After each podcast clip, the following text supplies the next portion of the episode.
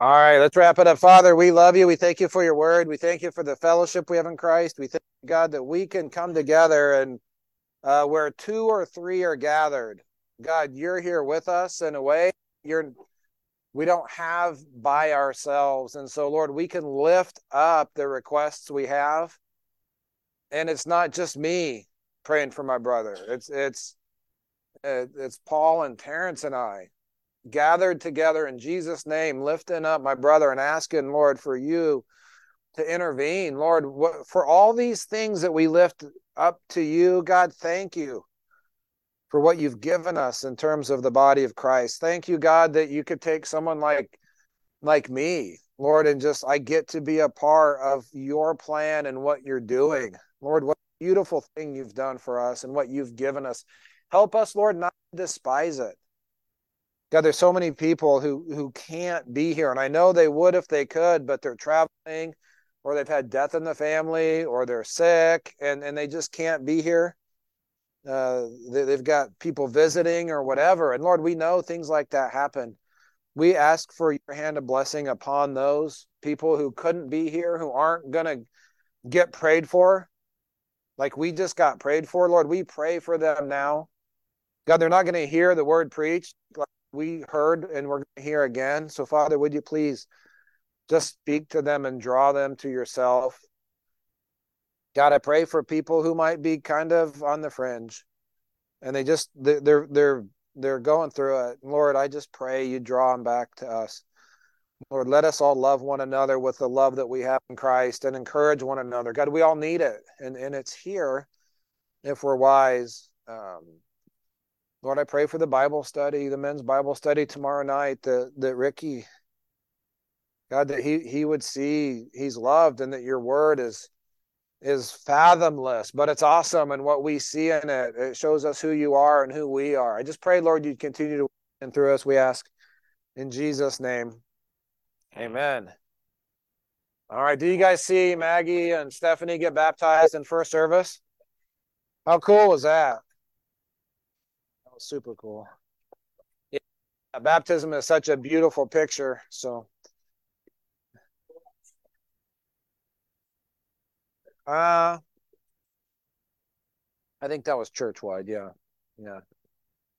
Hey, let's review real quick. Last week, so so open your Bible. Okay. In Ruth chapter 4, we saw the um there was a nearer kinsman than Boaz who had a chance to redeem Naomi and Ruth, right? You guys remember that? What we saw last week was to be a redeemer costs something. Okay. So the kinsman, remember, I don't know. I'm just going to pretend like you were here. If you weren't here, then then that's okay. The kinsman said last week, I cannot redeem it, talking about that land for myself, lest I mar my own sins. Listen, I can't mess up what I already have trying to buy back something that's that that's going to belong to someone else. Redeem thou my right to thyself. I cannot redeem it. So every word of God is pure.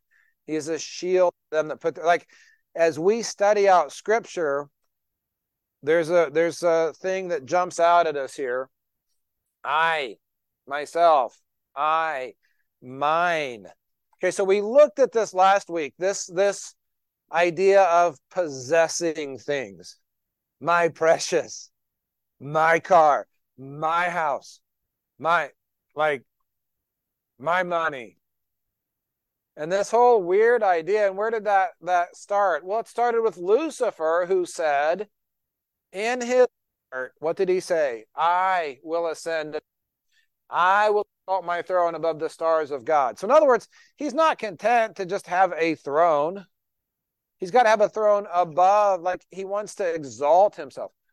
I will exalt my throne above the stars of God. I will sit also upon the mount of the congregation in the sides of the north. I will ascend above the heights of the clouds. I will be like the Most High, Lucifer said. All those famous five eyes out of Isaiah 14.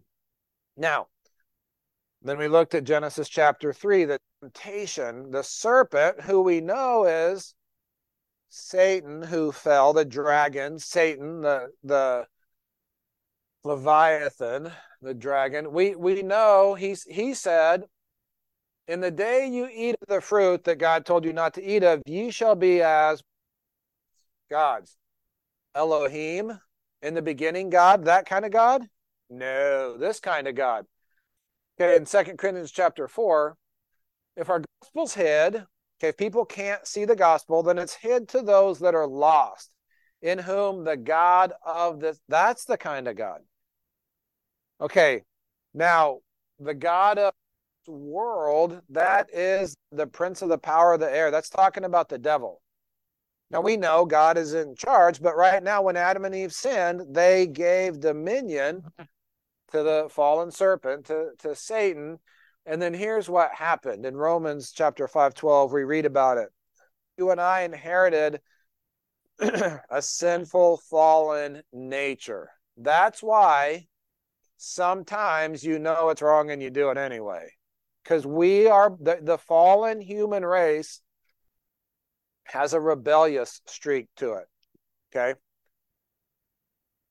One man sin entered into the world then by sin death has passed upon all of us. Why? Well because we all have that natural tendency to at some point in some rebel against god okay? Because we've all sinned there this is why we need to separate from the world we need to say you know what i'm clearing off the throne of my heart it's not going to be stuff and possessions and me and mine that's going to reign on the throne of my heart. Only the Lord belongs there. And all these other things, if God wants to give them to me for a blessing, well, then praise the Lord. But it's going to be something that I demand. Okay, I'm going to say, like Paul, I'm crucified with Christ. Nevertheless, I live, yet not I, but Christ liveth in me. And the life which I now live in the flesh, I live by the faith of the Son of God, who loved me and gave himself. God forbid that I should glory like Lucifer. Okay, I can be as a God. No, no, no. God forbid that I should glory save in the cross of the Lord Jesus Christ. So we need to be like Colossians 3. I, state your name, am dead, and my life is hid with Christ and God. In other words, whatever I could and should and would claim as a member of the human race—that's my right. I demand that you treat me right.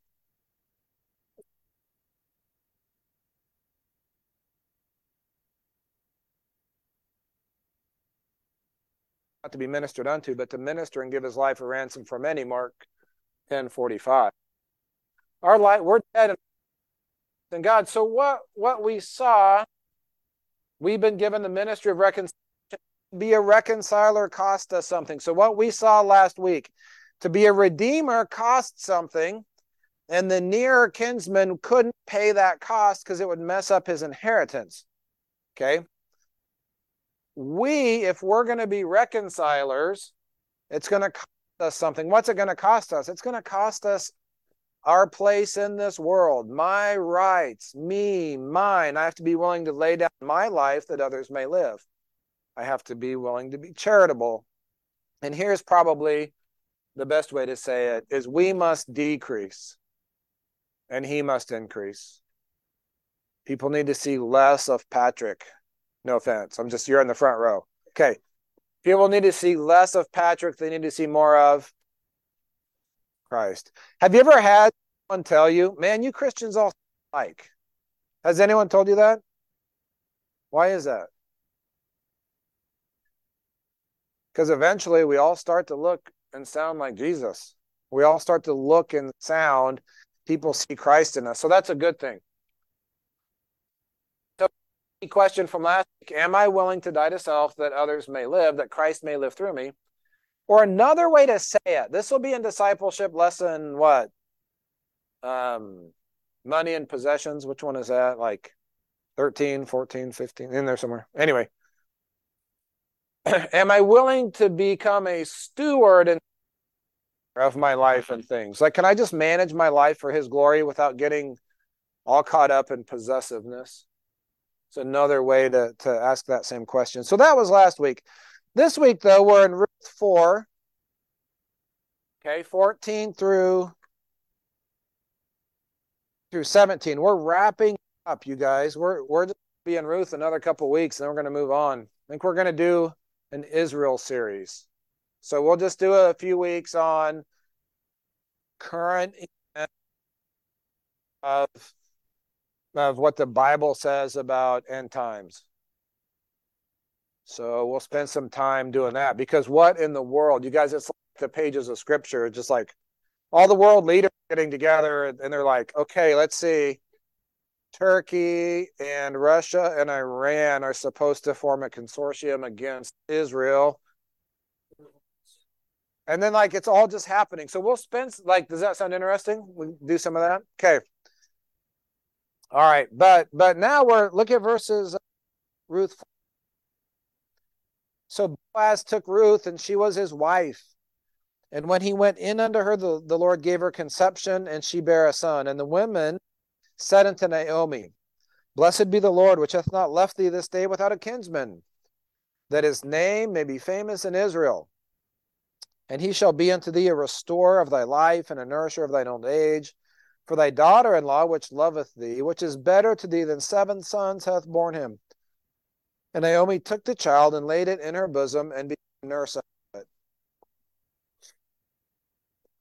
And the women, her neighbors, gave it a name, saying, There is a son born to Naomi, and they called his name Obed, and he is the father of father of David. Okay, so here we have the happily ever after portion of the book of Ruth. And so this book starts with Ruth in Moab, a widow, desolate, without much hope. Now she's just Ruth's story. The name of the book is Ruth. So if we look at Ruth's story, that's where she starts out and she ends up married to Boaz, the the guy's loaded. Like he's super rich, a mighty man of wealth, and they have a child together. So so it's like a Hallmark movie.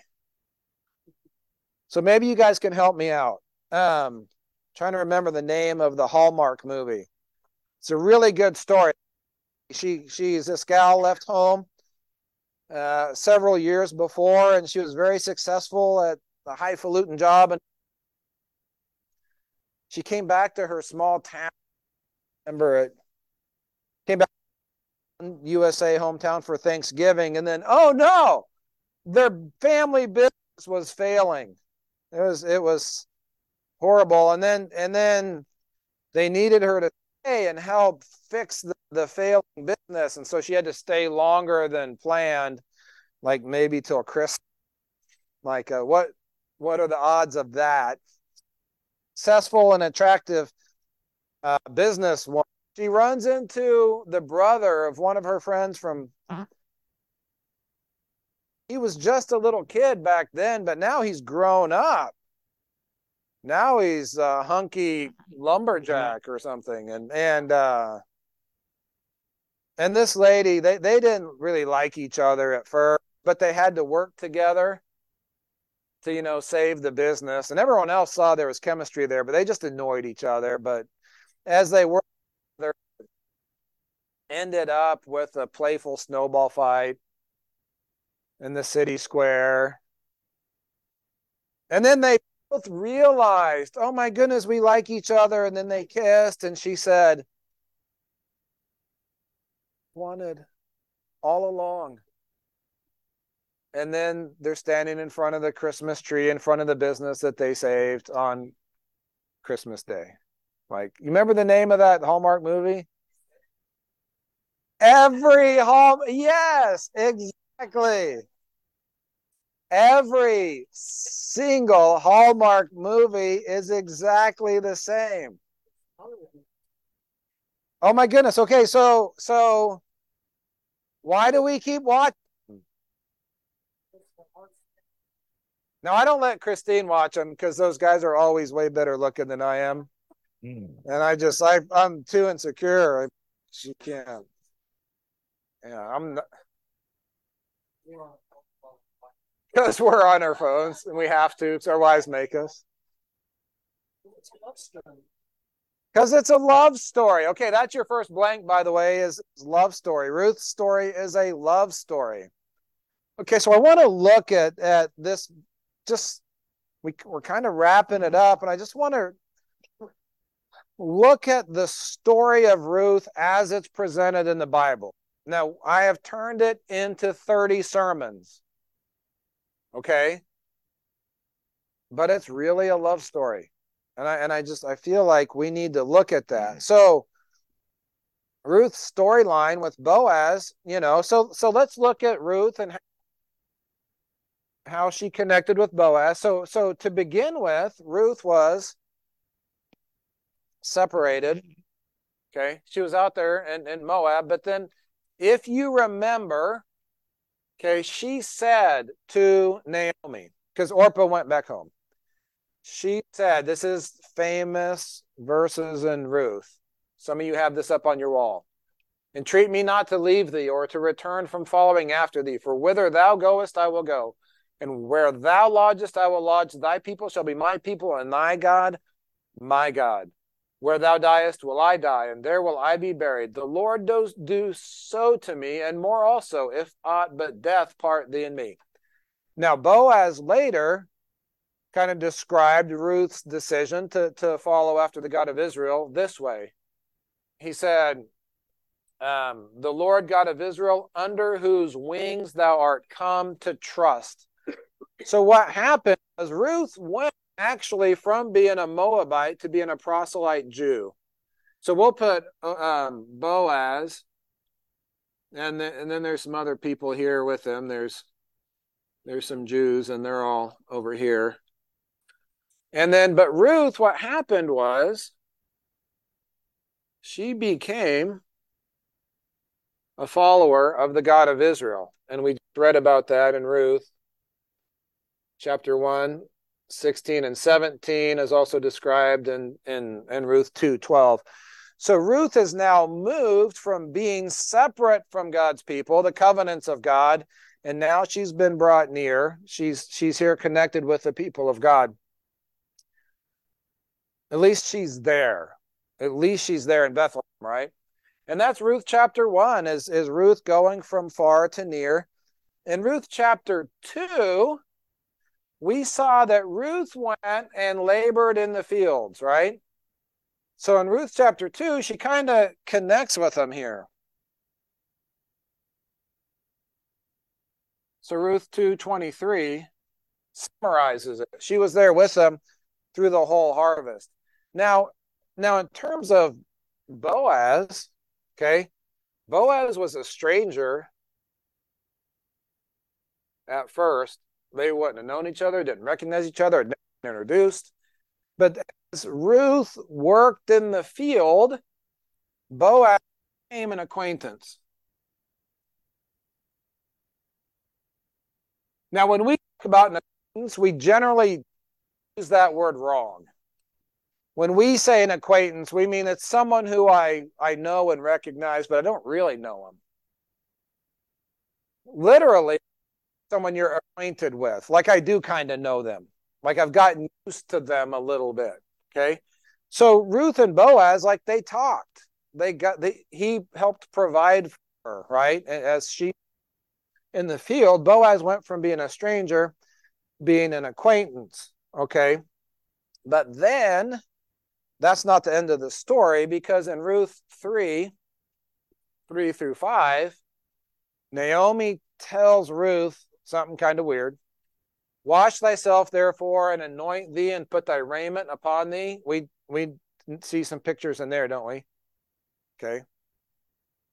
And get thee down to the floor, but make not thyself known unto the man until he shall be done eating and drinking. And it shall be when he when Boaz lies down, Thou shalt mark the place where he shall lie. Thou shalt go in and uncover his feet and lay thee down, and he will tell thee what to do.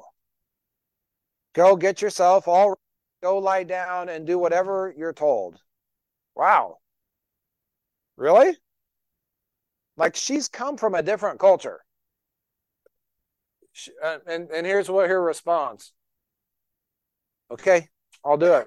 Whatever you tell me to do, I'll do. So, so Ruth then, Ruth three, uh, three through five. Boaz lies down. There's a big grain, a harvest. Uh, here's his grain. And then she just lies down here at his feet, willing to do whatever he says. now, at that point, um, at that point, things change a little bit, doesn't it? Boaz says, My daughter, fear not. I will do to thee all that thou requirest. I will take care of it. You you will have a redeemer. It may be me, it may be another guy. Like you may be having me. Oh, it might be some other guy you've never met. You're going to be married to, and but don't worry about it. I'll take care of it. Just lie down and go to sleep and wait till morning. Could you sleep? No, but but anyway, he said, I will do all that thou requires. In other words, I'll take care of it. You don't have to worry about it. So so in Ruth 3:11 now all of a sudden Ruth this guy who was a stranger was an acquaintance now becomes provider, right? Like he's going to take care of it. And then we know that that he actually be his her redeemer But that's not all, because in Ruth 4, that for uh, 13, we end up here husband and wife. Okay. I don't know if you've, if you're married, if you've been married, whatever, married, you have a companion. So for good and bad, you have a partner you're going to do life with. Okay you're no longer doing life alone. You're now doing life with a companion.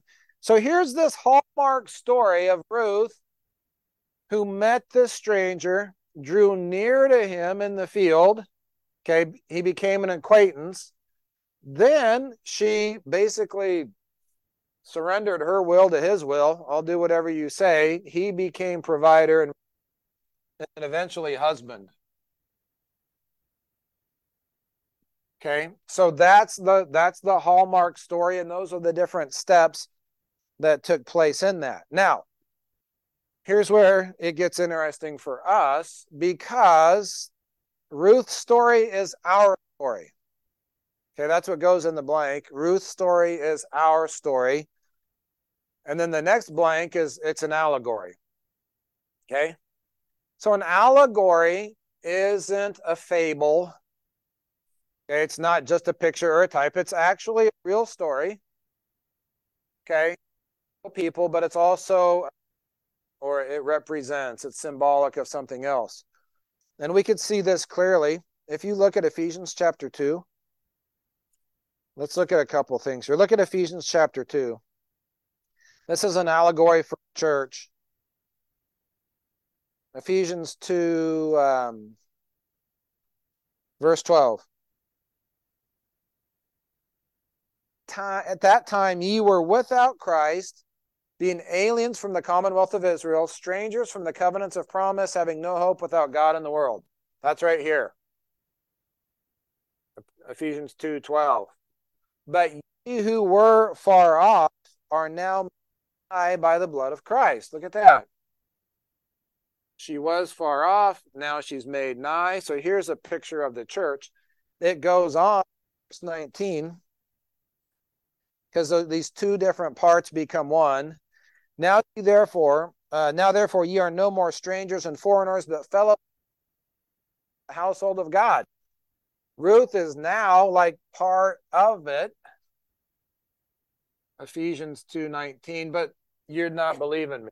Okay, I, I could tell. You're just like putting up with what I'm saying. Look at Ephesians 5. Look at Ephesians 5, verse 32. Are you guys familiar with Ephesians 5, husband and wife verses? Look at verse 32. This is a great mystery, but I speak concerning Christ and the church. But Paul was just telling wives to submit to their husbands and tell husbands to love their wives. And we spend all our marriage conferences working through what that means. And we spend our entire lives trying to figure out how to do that. And then Paul's like, I'm really not talking about you and your wife. I'm talking about Christ and the church. It's a mystery. Why? Because this is a picture of Christ and the church. Study that out on your own. You can see that. It's a super cool picture. So, this is an allegory. It pictures not just Ruth and Boaz, but it's Christ and the church. Now, wait a minute. Stop. Time out. Because what are we talking about? We're talking about a Hallmark story. And you just keep watching iterations of the same thing. Theme stays the same, and it's just different characters, different lumberjacks, different business executives. It's the same story. Why? Because it's like the greatest story ever. And this is the story of Christ and the church. Okay, but that's not all. It's also your story individually. And I wonder about these, these people that just watch Hallmark movies and pine away in their living rooms wishing that they had that when really it's not that you need a lumberjack or a business executive to come back into your life. What you really need is to understand we're talking about a spiritual picture with us. And so, so, okay, your story with the Lord Jesus Christ is not a story of you getting your act together do better, try harder, get your act together because, I mean, there's just a lot of things wrong with you and you need to fix them. Is that what the Christian life is all about? No, that's a horrible Hallmark story. No one would ever watch that. That's like the History Channel. Okay. All right. Don't watch the History Channel, watch the Hallmark Channel. Because for us, look at this. Look at us finding ourselves in Ruth's story. There was a point at which you did not know the Lord Jesus Christ. He was, you knew his name, but the person of the Lord Jesus Christ was a stranger to you. And then what happened? Naomi came over. She's like, hey, come to church with me, Phyllis says. Right? Nick's like, hey, listen, come and see. Naomi hands you a track. Okay. She's like, come and see. And you were introduced to the God of the Bible. Maybe you saw something in the people of God, something you wanted there, but but someone was a Naomi to you and you got saved. That's the first step in your story. Have you gotten saved yet? If you are saved, then you know Jesus Christ as your Savior. There is no other name under heaven which we might be saved. Now, after salvation, we are created unto good works. And we're supposed to serve the Lord. It is through serving the Lord that we kind of get to know him. We get acquainted with him in the field. What's that look like? Well, I'll tell you. I'll brag on Christine. We just had a pastor's retreat this week, and it took a lot of logistics and coordination. I was so tired by the time I got back home last night. Christine's like, well, how did it go? And what did it do? And what did they think of this? And what about that? And it, like she had like a million questions. You know why? Because she was involved in setting all that up and she wanted to know how it went because she was bought in. When you buy into the ministry and you start looking outwardly, I really want Dempsey to, to feel good I, I need to make sure he's okay. I'm going to focus on your well being as I serve the body with the gift that he's given me. And I start thinking like Christ because I'm thinking about others. I'm focused on that and I, I'm praying. Christine, did you pray for plane, plane tickets yesterday? Yeah. Who else played prayed for plane? Like no one else. Why? Well, because but you prayed to who? To the God of the Bible for someone else's well-being that. Like we get to know the Lord because we get a heart for others. We get fellowship in the ministry. And then at some point, you guys, listen, some point you realize there's a battle of wills going on. It's your will and there's God's will. Okay. Your will. Hey, how's that working out for you? Are you ready yet to just surrender to God's will? At some point, we all realize that's going on, and then we get to know Him as Lord. Second Peter chapter one says, "Grace and peace are multiplied when we know Him as Lord." Just one area of your life after another, you're like, "Okay, Lord, yes, Lord." You get grace and peace in your life through that. we need to cease from our own works cease trying to establish righteousness from ourselves. We talked about that. What happens then is we realize, because because happens, you say, okay, Lord, I'll do it. I'll do whatever you want me to do. And he's like, that's great, except you can't actually do what I've called you to do. Are we called uh, to save souls? Yes. Can you save a soul? No. You can plant a seed, you can't make it grow. Only God. And so at some point, we have to stop in our flesh trying to do what only can be done, and we get to know Him as provider. And then finally, here's the deal at some point, your faith in Christ, Christianity for you is no longer, I have to do service. Okay. I have to surrender my will. Eventually, it starts to look like I get to abide Christ. As I walk through my day, I have a companion. I'm in Christ and Christ is in me. Ephesians 1, Ephesians chapter 3. And now, this life I live, I'm living in communion with my companion. The Holy Spirit indwells me. Christ dwells in my heart by faith, uh, by faith. And I'm walking with the Lord. And I don't need anything else because I have my companion. So here's the thing finding yourself in the story of Ruth we fall into the trap of religion so easily and we're we're not we got the story wrong. We don't know him. So so here's my question for okay? Were to put yourself in ruth's story we saw ruth got to know boaz how he went from being a stranger to an acquaintance to a provider redeemer and finally a husband Okay, how about you? If we didn't just talk about are you in discipleship one, discipleship two, Bible Institute, leadership training, like instead, like just forget about that for a second. Just the story of you and the Lord Jesus Christ. Do you know him as Savior? I hope so. Do you know him because you've ministered and served other people and you understand his heart? You've walked with him in terms of service. Have you surrendered your will to him? And you're willing to do whatever it is he leads you to do. God, I'm getting ready to open my Bible. God, I'm getting ready to close my eyes and pray. But Father, have your way. I present my body a living sacrifice, and whatever you show me, I'll do it. I'll trust you with my life. Have you stopped trying to establish righteousness through self, trusted Him as provider? And then finally, do you have a deep, abiding, intimate relationship with the Lord Jesus Christ?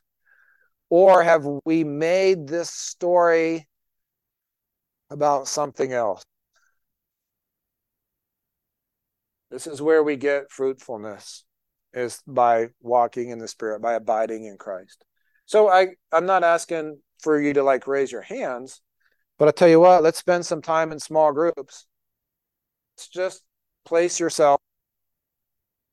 Where, where am I? Okay like if we make this story Ruth's story and we put ourselves in there, what you're like, well, I'm but I'm not surrendered. Okay, well then turn the page in your book. I guess I'm mixing metaphors, but like let's go to the next chapter. What what do you need to do? If I'm right here and I've surrendered to the Lord, but I just I don't know how to make sure it's Christ in me and not me. Well, then that's that's where I'm at. How do I take that next step? So let's break up into small groups see if you can place yourself in the story. Make sure you got the right theme in your story. If uh if you need to make sure you present the gospel in your small groups and then i'll close us out here in about 15 minutes